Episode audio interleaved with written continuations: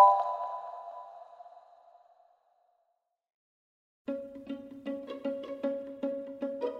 The Humanities Council is fundamental to our recovery because they have continued to provide the best possible services throughout the COVID 19 pandemic. The foundation of the humanities will bring us out into a new world and will be a part of our recovery as a nation. Our humanities institutions provide virtual education, entertainment, comfort, and safe spaces to provide some needed shelter from the storm so that we can heal and take care of ourselves. Hello, and welcome to Making Meaning, a podcast that explores how and why the humanities are an essential part of our everyday lives. In this series, we hear stories from our nation's humanities councils and leaders across the greater United States about the role the humanities have played during the pandemic and are playing in our recovery. I'm Sydney Boyd from the Federation of State Humanities Councils. Today, I'm thinking about how the stories we tell about lived experiences, past and present, can confront how racism operates at structural, institutional, and personal levels.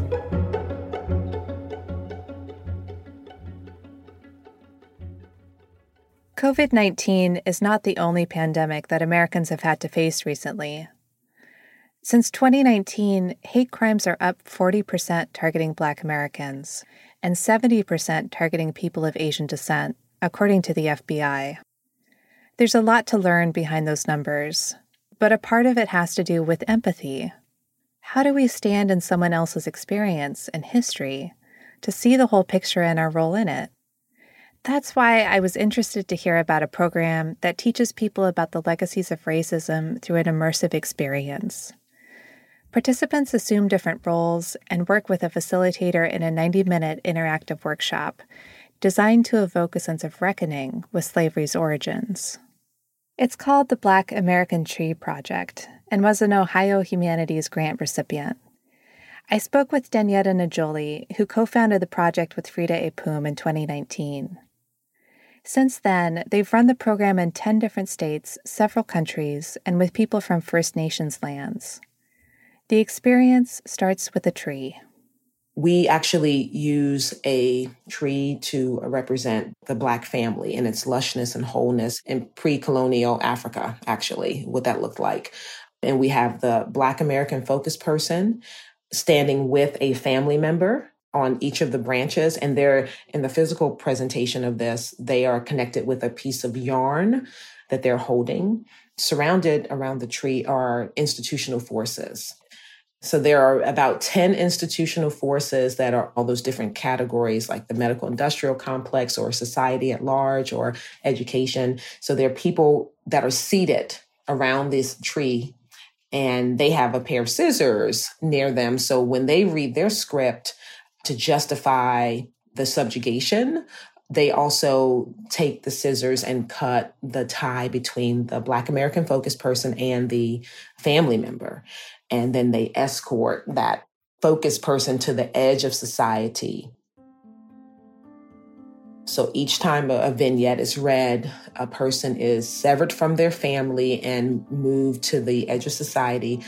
And then you begin to see the visual progression of a fragmented tree, which depicts a fragmented family.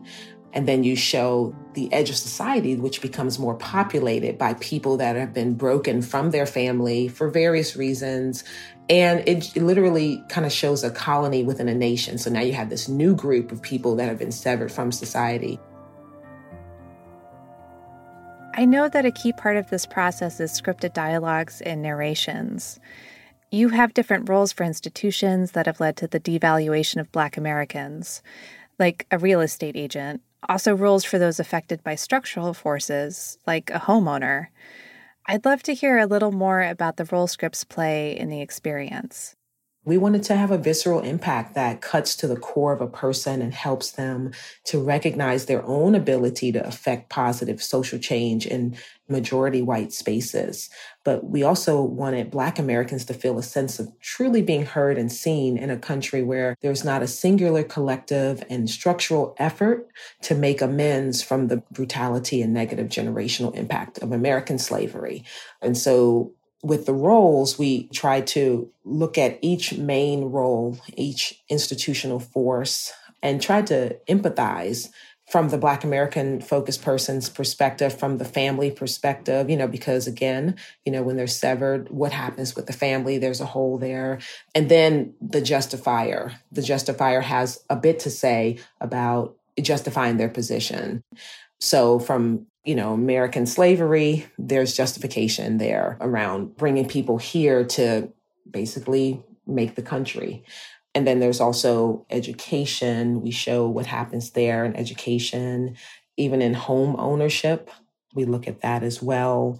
And just trying to give a, a, peek into a compilation of a person because we're not taking a specific story and saying, okay, this is what happened. Like, for instance, with Emmett Till traveling to the South and being lied on, for instance. I mean, that we're not putting that because we feel like those stories you can get from different historical places, but we wanted to have a compilation that showed what could have happened to a particular person. And we also recognize that the fact of the matter is, is that in many cases, people have experienced multiple of these subjugations. So that we are breaking them out into vignettes just simply helps to illuminate them. But that doesn't mean that a person could not have experienced generational trauma through slavery and then on to education, then on to housing, and then the police system.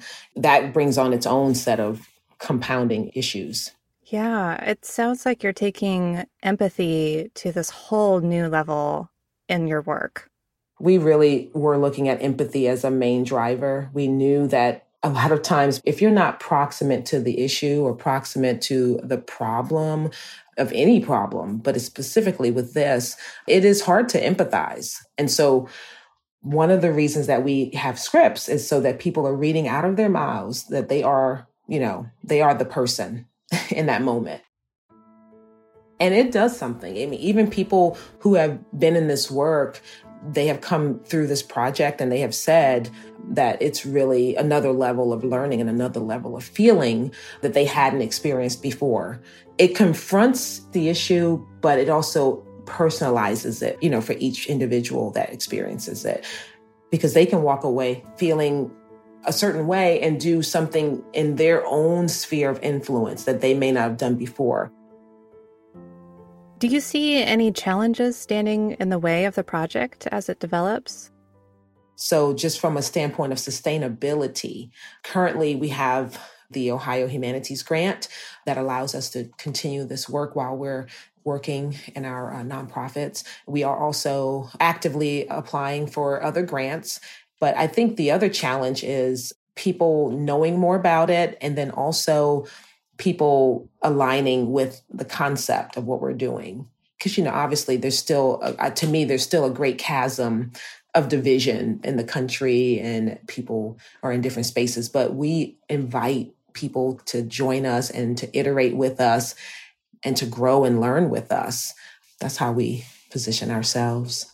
Yeah, I mean the the kind of work that you're doing takes time and I hope to come to a session, but I also understand that until I do that, I won't fully understand what it is to be in this. And that's the power of the immersive quality of what you're doing here. But it does take time, you know?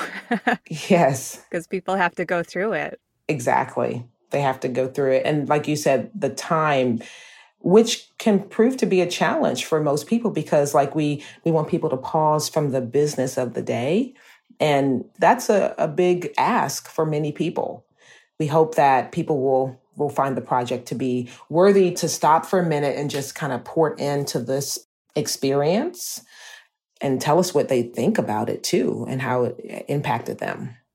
Helping people confront these painful histories. Painful histories are difficult to deal with. And this is just really important work. I look at what our country is dealing with really as um, I look at America really as a person and, and a body. And when you think about it, any body that has any level of maybe dysfunction or discomfort, it takes that person, that body to say, okay, let me come to grips with this. Let me at least be open.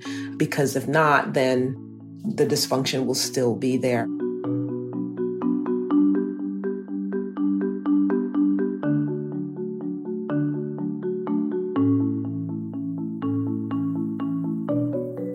Dysfunction has deep roots, so I turned to someone who studies just that deep history. Dr. Jack Tchen is the inaugural Clement A. Price Chair in Public History and the Humanities and director of the Price Institute at Rutgers University. I remember sitting down and devouring Yellow Peril, an archive of anti Asian fear, a book he co authored about the centuries old origins of pervasive stereotypes about Asian people. And that was only scratching the surface of what he's been working on lately, like the histories of dispossession and enslavement around New York Harbor.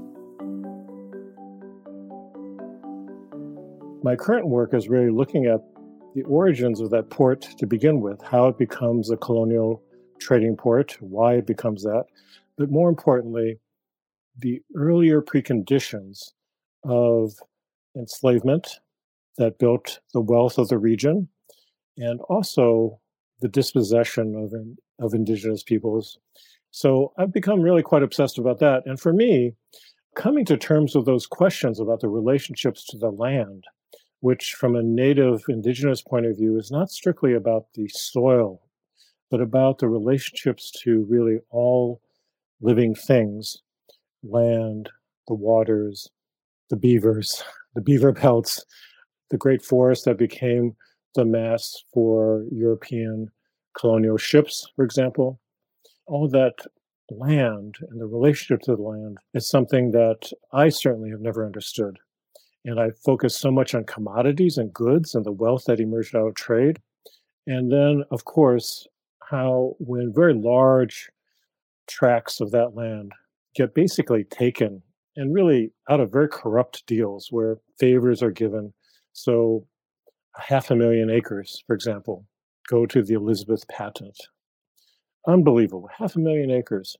And also the Barbados plantation, which is really around Hackensack. Those sites of these large transfers of land become the sites in which enslaved Africans get put to work. So there's that intimate relationship that we historians have really not quite dealt with. And for me, these are very compelling issues that we have to understand in relationship to our current lack of responsiveness to global warming. Jack's work with eco justice, anti colonialism, and reconstruction efforts of indigenous communities is personal. His parents and older sister took a steamship from Hong Kong to Seattle in 1950. A year later, Jack was born in Madison, Wisconsin. He was the first U.S. citizen in his family. As a kid, he remembers that navigating stereotypes about Asian people was just a part of his everyday life. Later, he started uncovering histories of people and ideas outside of what his textbooks included. Peter Fitzpatrick talked about the founding myth of the West is that there are no myths, and that somehow it's all rational, it's all about legal structures, and about the rule of law. But if we look into this earlier period, we know that that's really a story that we tell ourselves. So, in some ways, I think these questions of founding myths of, well, you know, why is it that there's discrimination against these people? Well, it's something wrong with those people, right? That would have been said of Chinese.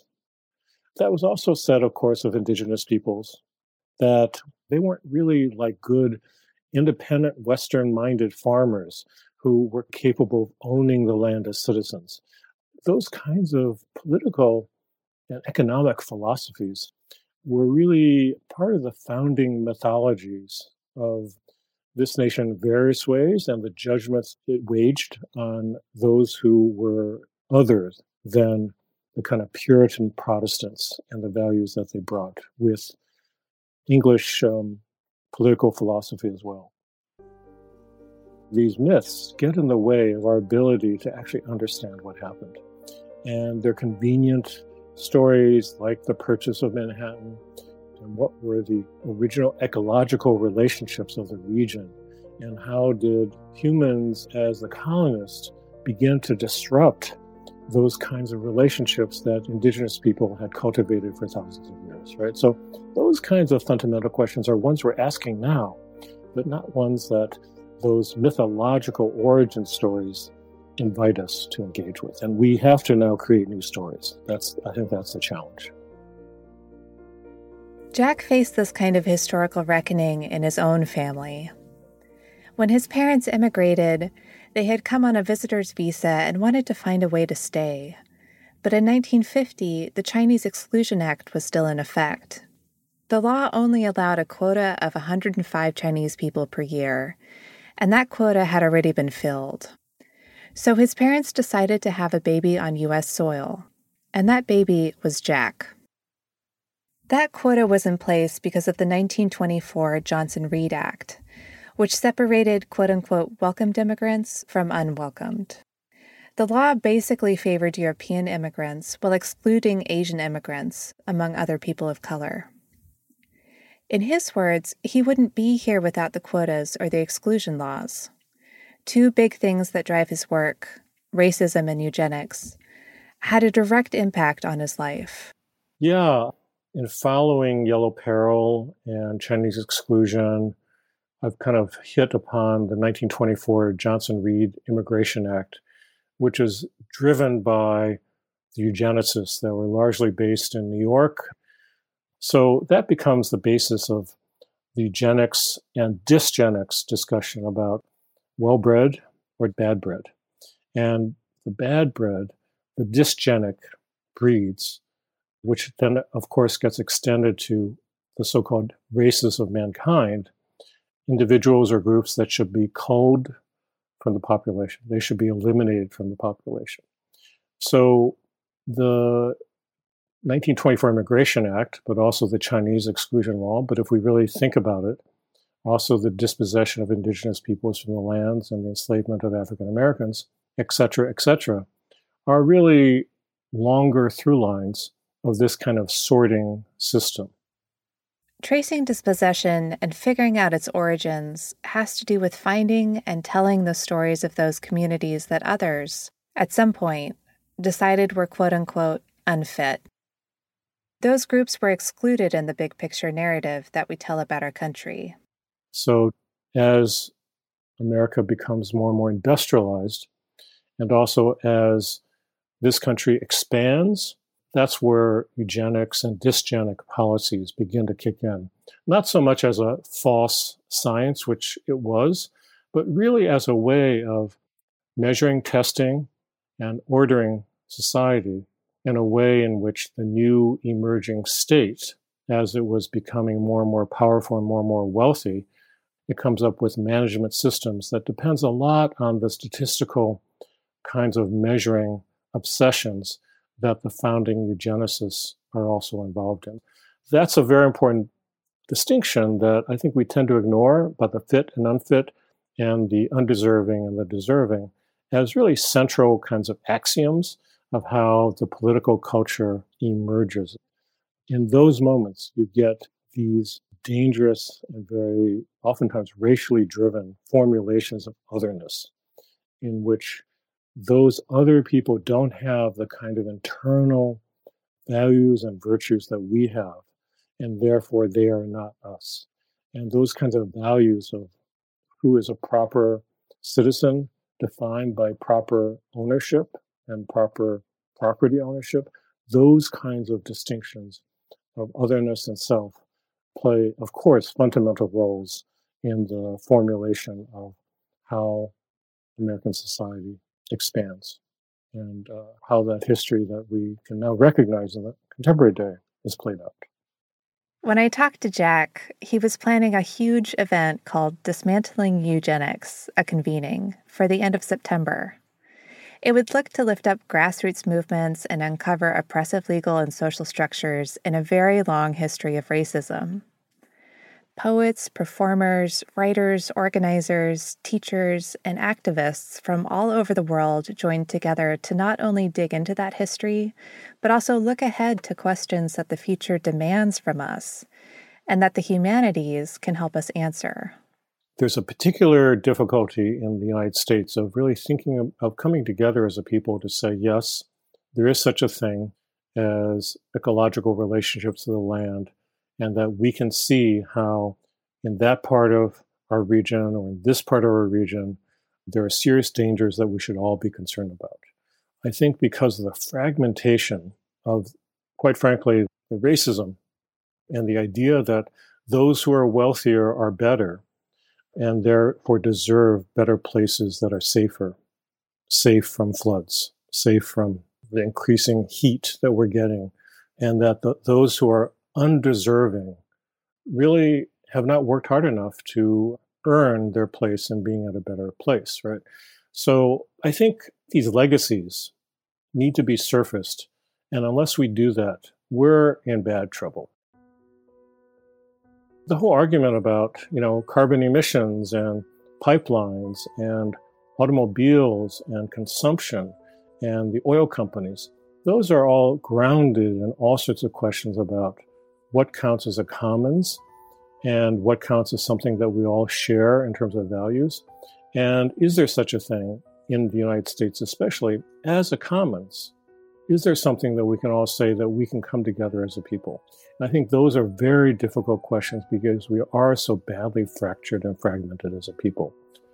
Those kinds of segments then seem to, on a day to day basis, justify and rationalize our sense of, well, we don't care about them. And if we don't care about them, we're also not caring about the region as well, the land, and the once bountiful, biodiverse region that we live in, but that's a shadow of the way it had been. So I think that kind of understanding of relationships with nature and creatures and the waters and the air is linked to also the kind of disregard and disrespect for the people around it.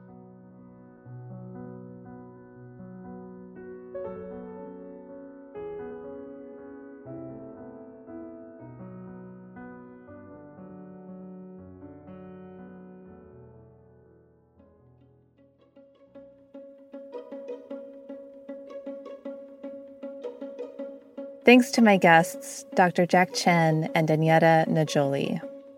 At the top of the show, you heard the voices of Faith Sayuli, Stephanie Gibson, Laura McGuinn, and Kevin Lindsay. Making Meaning is a podcast from the Federation of State Humanities Councils and is part of its Humanities in American Life initiative, which is generously funded by a grant from the Andrew W. Mellon Foundation. You can learn more about our work and member programs by visiting our website at statehumanities.org. The show is produced by LWC. Elizabeth Nakano is our producer and sound designer. Jimmy Gutierrez edited the series. Jen Chien is executive editor. Cedric Wilson is lead producer. You can find more episodes on Apple Podcasts, Spotify, or wherever you listen to your favorite podcasts. I'm Sydney Boyd. Thanks for joining us today.